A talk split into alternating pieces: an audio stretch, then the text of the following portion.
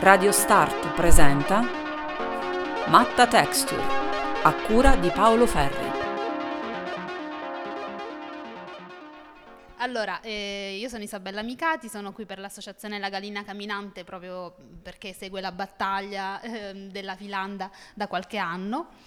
E sono qui forse anche perché tessitrice e in qualche maniera nel Matta Texture mi hanno coinvolto anche un po' per quelle competenze che una tessitrice può avere. È forse anche una cosa un po' strana trovare una tessitrice sul territorio ad oggi, tessitrice di contelai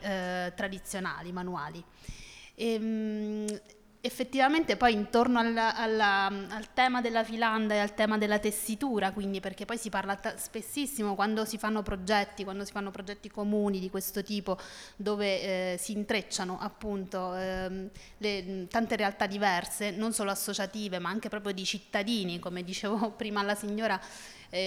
siamo anche cittadini oltre le nostre associazioni. Si torna spesso a questo linguaggio della tessitura, cioè un linguaggio specifico, quindi la trama, l'ordito, l'intreccio, sono tutti termini che partono da lontano, dalla storia un po' della donna e non dico dell'uomo, voglio dire della donna, proprio perché è un'attività che è stata fatta da sempre dalle donne, nonostante poi in alcuni periodi della storia dell'umanità sia passata per motivi anche forse pratici ad un lavoro molto maschile come quella delle arazzerie, che era un lavoro pesante. E quindi insomma, la tessitura ci riporta anche alla filanda. Questa la nostra filanda di Pescara, appunto, anche tu dimmi Edvige, lavorava non tanto la seta, cioè non la seta, ma lavorava la lana, proprio perché la nostra regione era quella la materia prima. Le pecore ovunque arrivavano appunto dalla montagna, i velli tosati, e quindi andavano poi direttamente in filanda per creare il filo, quindi, perché nella filanda proprio si crea il filo. Nel caso dei setifici, che sono un po' la maggior parte in Italia, anche al nord molto si lavorava alla seta, si estraeva dal baco poi il filo di seta, invece per noi era dal vello della pecora, si creava poi il filo per le matasse, che poi sarebbe andato alle tessiture, quindi in un'altra zona ancora. E questo solo per farci capire, spesso magari pensiamo che in quella filanda si potesse anche tessere, no, era la fase precedente, quindi, che si andava ad affrontare, la fase del creare il filo, quindi primordiale, ancora più forse importantissimo, perché da lì era la materia prima proprio. E non so se tu ci vuoi raccontare qualcosa. No, io volevo semplicemente ribadire il senso di questa nostra mobilitazione. Anche qui siamo molte donne, in maggioranza siamo donne, e credo che questa lotta abbia avuto il merito di scrivere che la storia è fatta da donne e da uomini, perché noi abbiamo una società che in genere lavora molto sul neutro, cioè si parla, si fa storia, ma non si vedono i corpi di chi fa le storie. Bene, io sono contenta proprio di questa lotta, al di là del fatto di, come dire, lavorare sulla memoria, e quindi con Italia Nostra di lavorare cioè di far sì che le città, i luoghi siano, come dire, abbiano anche loro una memoria. La memoria la si può avere solo se c'è l'oggetto di memoria, altrimenti diventiamo tutti uguali e tutti piatti. In questa vicenda si è creata una sinergia, per cui, voglio dire, per la prima volta qualcuno ha detto: ma la storia di Pescara è fatta anche dalle donne, ed è fatta dalle donne, però ce ne siamo dimenticati, cioè la narrazione ufficiale non racconta questo, non mette sotto luce questa cosa. Ma voi pensate al contributo già nel mondo della pesca, cioè il primo incontro è andare a vedere, a comprare il pesce, trovi le donne della marina, all'aurum, hanno levato anche le immagini delle donne che lavoravano la frutta all'aurum. Una volta c'erano quelle bene, è scomparso tutto. Io credo che questo non vada bene, cioè il far scomparire completamente la visione significa continuare a lavorare per una società neutra, ma le società non sono neutre. Non sono neutra né per via delle posizioni o degli atteggiamenti politici e sociali che ognuno di noi sceglie di avere, ma non sono neutre soprattutto perché sono fatte di donne e di uomini e vanno valorizzate in questo modo. Noi donne, che poi siamo, voglio dire, il corpo che permette di poter continuare a far sì che la società esista, ce lo dimentichiamo molto spesso, cioè rimuoviamo, perché c'è stata una cultura dominante maschile che ha, voglio dire, proprio perché forse consapevole di questa forza basilare, no? Cioè, senza la possibilità di nascere non c'è niente, e chi dà la possibilità alla vita di nascere è il corpo della donna. E questa cosa noi ce la dovremmo un attimo più, ma non per fare sventolare bandiere o per dire siamo meglio o siamo peggio, ma per creare società in cui i valori più importanti siano rispettati. Ecco, questo è, per me la lotta per la Finlandia è anche questo, non solo scrivere la storia di una città in cui dei pezzi di memoria non vadano perduti, e questo trovo casa in Italia Nostra, in tutte le associazioni, ma in questo caso anche perché questa storia è segnata da una storia di emancipazione femminile, perché là andavano a lavorare delle donne che allora, insomma, no?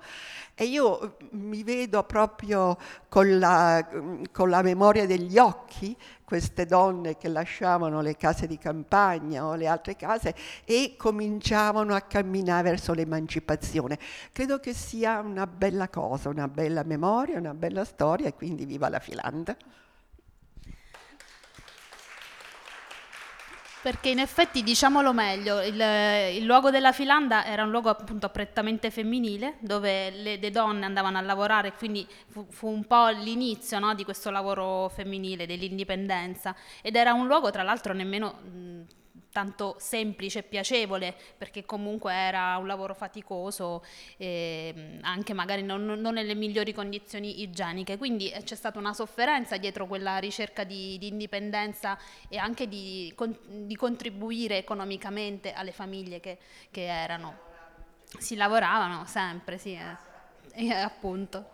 Quindi ci piaceva ricordarlo con Edvige, questa parte di Pescara, perché se vogliamo proprio parlare del territorio, ci piaceva ricordare che le donne di Pescara e anche magari dalle immediate vicinanze venivano a lavorare proprio lì. E forse qualcosa appunto che potremmo aggiungere è quella di lasciare in quei luoghi, seppure martoriati cioè dalla mancanza della vera Filanda, l'idea principale era quella di ricordare il lavoro e le donne, quindi in una casa delle donne abbiamo immaginato sempre una casa delle donne che non fosse naturalmente solo memoriale, ma che una casa che possa dare un'immagine anche del futuro e anche del presente, essere un punto d'incontro, essere un punto d'aiuto per le donne, ma anche per l'imprenditoria delle donne, quindi per quelle donne che hanno ancora difficoltà ad oggi, perché la verità è anche questa, di trovare una propria indipendenza anche nel lavoro, e sarebbe bellissimo appunto che fosse anche in quelle materie, appunto in quell'artigianato che è così difficile oggi anche ritrovare e anche stimolare, quindi penso proprio alla tessitura magari, e sarebbe bello appunto che questo luogo, nonostante sia stato ferito dalle leggi, dal comune, dagli imprenditori, chiunque essi siano, possa ritrovare una consapevolezza molto chiara del fatto che che ci sono delle donne dietro, c'è una storia dietro, e che le donne di oggi non vogliono dimenticare, anzi porteranno avanti un ricordo sempre più preciso, anche facendo magari degli studi su quei lavori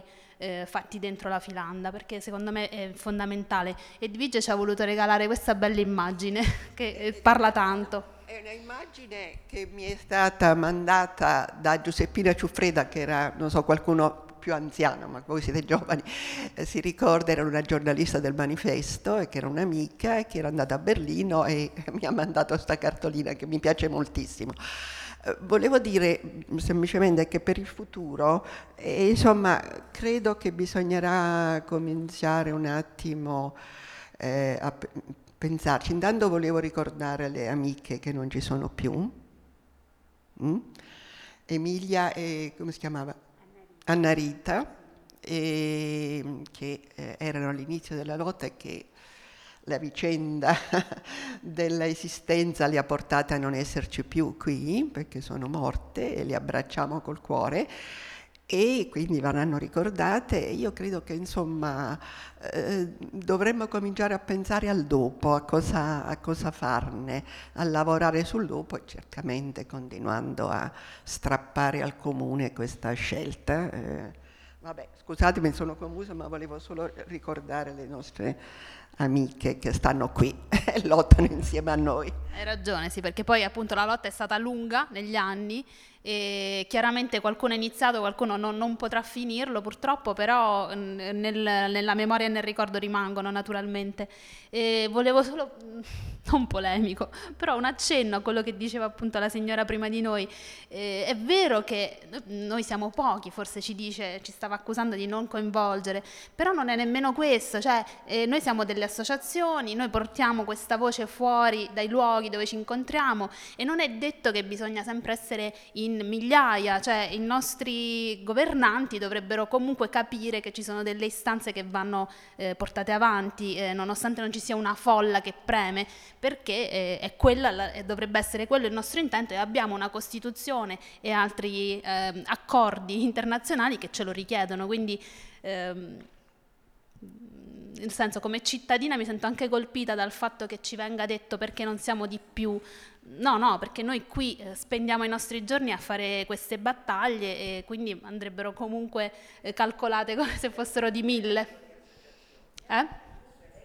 Sì, infatti prima vedevamo l'elenco che ha fatto Piero, sono tante e ognuna di queste porta dentro tante persone, tante richieste, sogni, quindi vanno comunque presi per quello che sono. Grazie.